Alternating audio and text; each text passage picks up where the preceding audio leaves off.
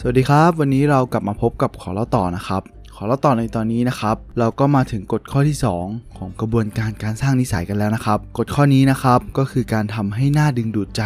ซึ่งในตอนนี้นะครับเป็นตอนที่น่าสนใจมากๆเลยก็ว่าได้ เพราะมันจะเป็นเรื่องราวเกี่ยวกับการใช้สิ่งล่อตาล่อใจเนี่ยให้นิสัยของเราเนี่ยมันน่าดึงดูดขึ้นนั่นเองครับซึ่งมันก็เปรียบเสมือนวิธีการโน้มน้าวด้วยเหตุการณ์ต่างๆ หรือว่าด้วยสิ่งของต่างๆนะครับ ในการกระตุ้นให้สมองของเราเนี่ยปรารถนาที่จะได้รับรางวัล หรือว่าได้รับสิ่งที่คนคนนั้นเนี่ย ต้องการนะครับ อย่างเช่นเมื่อก่อนเนี่ยมนุษย์เรานะครับออกล่าสัตว์ไปเพื่อต้องการรางวัล แล้วก็มักจะกินเพื่อกักตุนไว้นะครับ เพราะว่าไม่รู้ว่าจะหาอาหารมื้อต่อไปเนี่ยได้จากไหนก็เพื่อเอาชีวิตรอด แต่ในปัจจุบันเนี่ยอาหารมันก็มีให้เราบริโภคมากขึ้นนะครับ มันไม่ต้องไปออกหาล่าสัตว์เหมือนแต่ก่อนนะครับ แต่มนุษย์เราเนี่ยก็ยังคงใช้ชีวิตแบบเดิมๆนะครับ ก็คือกินเหมือนเดิมนะครับ กินมากกว่าที่ร่างกายเนี่ยครับต้องการ และมากไปกว่านั้นนะครับ คนที่เขาสร้างผลิตภัณฑ์ หรือว่าอยู่ในวงการอาหารเนี่ยเขาก็พยายามทำให้อาหารของเขา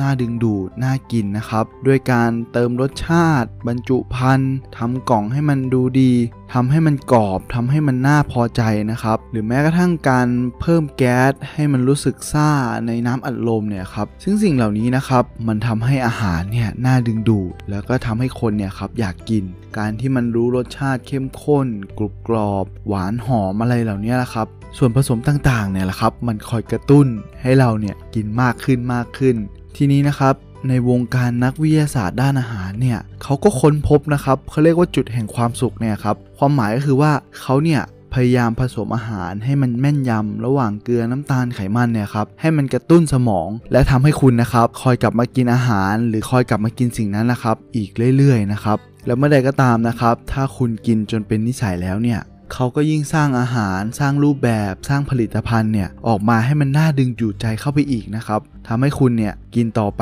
เรื่อยๆนะครับจนไม่ได้คำนึงถึงปัญหาเรื่องสุขภาพ เพราะเรานะครับก็ต้องการแค่ตอบโจทย์เรื่องความสุขในรสชาติ แต่ไม่ได้คำนึงถึงว่าจริง ๆ แล้วเนี่ยเราบริโภคอาหารจนมากเกินพอแล้วนะครับ ทีนี้เรามาดูสิ่งเล้าในยุคปัจจุบันกันบ้างนะครับ ผู้คนเนี่ยมักจะโอ้อวดสิ่งต่างๆ เสื้อผ้าหน้าผม ทุกสิ่งทุกอย่างนะครับ ที่เราเนี่ยเสริมแต่งกัน ให้มันเกิดความอิจฉาหรือความต้องการอยากได้อยากมีอยากเป็นนะครับ จนผลักดันหรือว่าดึงดูดให้เกิดนิสัยบ้าช้อปปิ้งหรือว่าติดสื่อสังคมออนไลน์ มีพฤติกรรมที่มันลามกอนาจารหรือมีพฤติกรรมที่มันเป็นกระแสสังคมอะครับคนนั้นมียอดวิวเยอะ คนนี้มียอดไลค์เยอะ ให้คนนั้นมาชื่นชม หรือแม้กระทั่งนะครับ อันนี้ก็ต้องระวังนะครับ เพราะว่ามันอาจจะมีการจัดฉาก หรือว่าไม่ก็สร้างความน่าดึงดูดใจแบบปลอมๆเนี่ยขึ้นมาได้นะครับ สิ่งเหล่านี้แหละครับมันก็หลอกล่อให้คนที่ไม่รู้ หรือถ้าให้พูดง่าย ๆ เลยก็คือ คนที่ไม่มีสตินะตอนนั้นนะครับ เพลิดเพลินไปกับความสุขที่มันมากจนเกินไปนะครับซึ่งไอ้วงจรนี้นะครับ เดี๋ยวเรามาเรียนรู้กันนะครับว่ามันคืออะไร ซึ่งไอ้ตัวที่มันล่อใจเราเนี่ยครับ มันก็คือแรงขับของโดปามีนนะครับ เราลองมาทำความเข้าใจเรื่องนี้กันดูนะครับ การที่เราเนี่ยถูกกระตุ้นนะครับ ด้วยสารบางสิ่งบางอย่างเนี่ยที่ทำให้เคมีในสมองของเรานะครับ หลั่งโดปามีนออกมานะครับ มันก็จะทำให้เราเนี่ยรู้สึกสดชื่น หรือว่ารู้สึกเหมือนได้คล้ายๆ กับลิ้มรสของอร่อยอะครับมันรู้สึกชื่นชอบ มันรู้สึกชื่นใจอะครับซึ่งไอสารเหล่านี้เองนะครับ มันก็คือสารที่ตอบสนองไอความอยากความปรารถนา ซึ่งมันกระตุ้นอยู่เบื้องหลังพฤติกรรมต่างๆนะครับถ้าในลักษณะโดยตรงเนี่ยมันก็จะตอบสนองโดยอัตโนมัตินะครับ มีอีกอย่างหนึ่งนะครับที่นักวิจัยเนี่ยเขาก็ได้ทดลองนะครับ ก็คือกระตุ้นทางอ้อม ก็เป็นกระบวนการกระตุ้นทางอ้อมเนี่ยแหละครับ เหมือนกับว่าเขาเนี่ย สร้างระบบกระตุ้นเพื่อจะให้รางวัล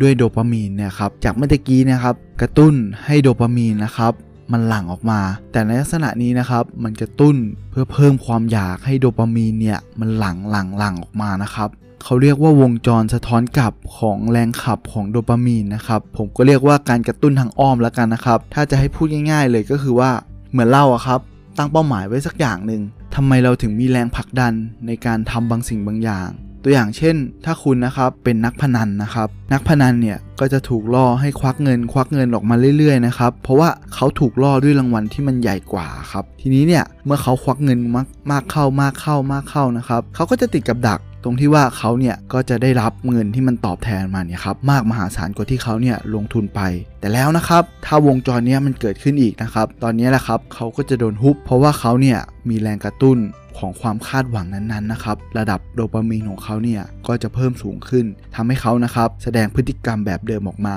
ก็คือลงทุนมากกว่าเดิมครับมากเข้ามากเข้าและเขานะครับก็จะตกเป็นเหยื่อของคนที่เขาเข้าใจหลักการนี้นะครับ แน่นอนครับว่าไอพฤติกรรมหรือว่านิสัยเหล่านี้นะครับ มันเกิดขึ้นได้ในทุกๆเรื่องเลยนะครับ ไม่ว่าจะเป็นเรื่องการเสพยา การกินอาหารขยะ การเล่นเกม การใช้สื่อออนไลน์ที่ทุกวันนี้นะครับ เราเชื่อมโยงกับไอสารโดปามีนเนี่ยครับในระดับที่มันสูงมากเลย ก็คือว่าเราเนี่ยมีความต้องการอะไรบางสิ่งบางอย่าง ที่มันสูงมากขึ้นเรื่อยๆเรื่อยๆเรื่อยๆนะครับและเรานะครับก็พยายามทำบางสิ่งบางอย่าง ให้มันตอบสนอง ไอตัวกระตุ้นนี้แหละครับ ซึ่งใครก็ตามนะครับ ถ้าไปดักอยู่ที่ตรงนี้ได้นะครับ เขาก็จะเข้าใจว่าจริง ๆ แล้วเนี่ยการจะทำให้ใครคนหนึ่งนะครับ มีพลังหรือว่าฮึกเหิมขึ้นมาเนี่ยเขาก็ต้องกระตุ้นด้วยรางวัล หรือว่าความต้องการของคนคนนั้นขึ้นมาก่อนนะครับ ส่วนที่เหลือเนี่ยมันก็คือแรงผลักดันทำให้เกิดพฤติกรรมต่างๆนะครับ เพื่อตอบสนองไอความปรารถนานั่นเองครับ ทีนี้เรามาดูกันดีกว่าครับว่าเราเนี่ยจะใช้ประโยชน์จากไอสิ่งล่อตาล่อใจเหล่านี้ได้ยังไง เมื่อใดก็ตามนะครับ ถ้าเราอยากได้บางสิ่งบางอย่าง หรืออยากทำบางสิ่งบางอย่างเนี่ยเราก็จะรู้สึกว่าเฮ้ยเราต้องทำเพื่อให้ได้สิ่งนั้นมาถูกไหมครับ ทีนี้เนี่ยถ้าเราสามารถผูกไอ้สองอย่างนี้นะครับเข้ากับนิสัยที่มันดี สร้างวงจรที่ดีให้กับมันนะครับ มันก็จะทำให้เราเนี่ยได้ประโยชน์ แล้วก็ได้ในสิ่งที่เราเนี่ยปรารถนาด้วยนะครับ ตัวอย่างเช่น มีนักศึกษาด้านวิศวกรรมไฟฟ้าอยู่คนหนึ่งนะครับ เขาชอบดู Netflix มากเลยครับ ทีนี้เนี่ยเขาก็อยากออกกำลังกายด้วย เขาเนี่ย ก็ใช้ทักษะในการเชื่อมต่อไอ้วงจรเนี่ยครับเข้ากับเครื่องปั่นจักรยานของเขา เข้ากับโทรทัศน์ หรือเข้ากับไอ้ Netflix เนี่ยครับหรือเข้ากับแล็ปท็อปของเขาเนี่ยและเขานะครับก็เขียนโปรแกรมขึ้นมาเพื่อจะดู Netflix โดยที่เมื่อไหร่ก็ตามนะครับเขาปั่นจักรยานด้วยความเร็วระดับหนึ่งนะครับแต่ถ้าเขาผ่อนช้าเกินไปเนี่ยรายการที่เขาดูอยู่นะครับมันก็จะหยุดลงจนกว่าเขาเนี่ยปั่นกลับขึ้นมาเร็ว ตามที่เขาเนี่ยกำหนดไว้นะครับผลที่ได้ก็คือเขาเนี่ยก็ ได้ลดน้ำหนัก ลดความอ้วนของเขา และเขาเองก็ได้ดู Netflix อย่างเพลิดเพลินด้วยนะครับเนี่ยแหละครับก็คือสิ่งล่อใจ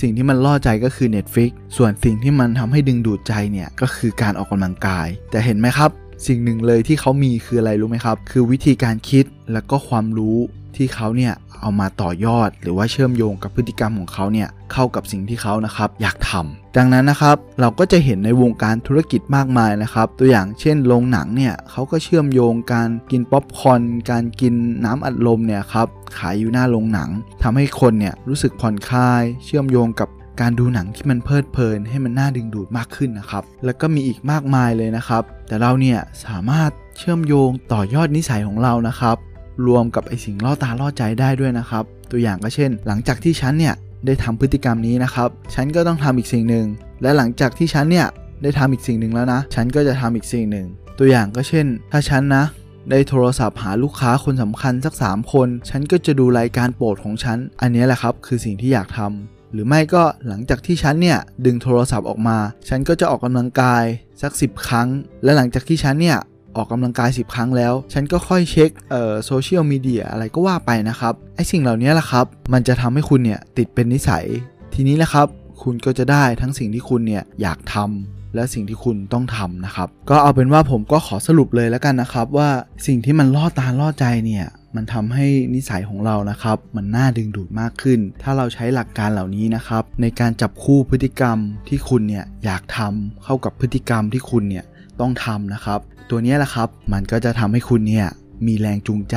ในการดักทำบางสิ่งบางอย่าง โดยอัตโนมัติเลยนะครับ แล้วทีนี้แหละครับพฤติกรรมของคุณนะครับ มันก็จะน่าดึงดูด แล้วก็อยากทำมากยิ่งขึ้นนะครับ ก็เมื่อไหร่ก็ตามนะครับ ที่เราอยากทำบางสิ่งบางอย่างเนี่ย ตัวอย่างเช่น อยากกินอาหารขยะเนี่ย เราก็ควรต้องระลึกไว้นะครับ ว่าเราต้องเชื่อมโยง นิสัยบางสิ่งบางอย่าง ที่มันดีสักนิดนึงนะครับ ในการตอบโจทย์ความอยากเนี่ยครับ ก็ลองลองนึกถึง วัน cheat day สักวันหนึ่งครับ สมมุติคุณ diet มา 6 วัน ก็มี cheat day สักวันหนึ่งอะไรอย่างเงี้ย หรือไม่ก็คุณทำงานเต็มที่สัก 5 วัน แล้วก็พักผ่อนเต็มที่สักอีก 2 วันอย่างเงี้ยครับ ก็คือพยายามเชื่อมโยงในสิ่งที่ต้องทำกับสิ่งที่อยากทำให้ได้นะครับ แล้วก็พยายามออกแบบนิสัยหรือพฤติกรรมนะครับในแบบของเรานั่นเองครับ แล้วทีนี้นะครับเราก็จะติดนิสัยในการทำพฤติกรรมเหล่านี้แหละครับ แล้วการเปลี่ยนแปลงพฤติกรรมของเรานะครับ มันก็จะเป็นเรื่องที่น่าดึงดูดใจ แล้วก็สนุกมากยิ่งขึ้นนะครับ ก็สำหรับวันนี้นะครับ ขอเล่าต่อก็ขอฝากไว้เพียงเท่านี้ แล้วเรากลับมาพบกันใหม่ สวัสดีครับ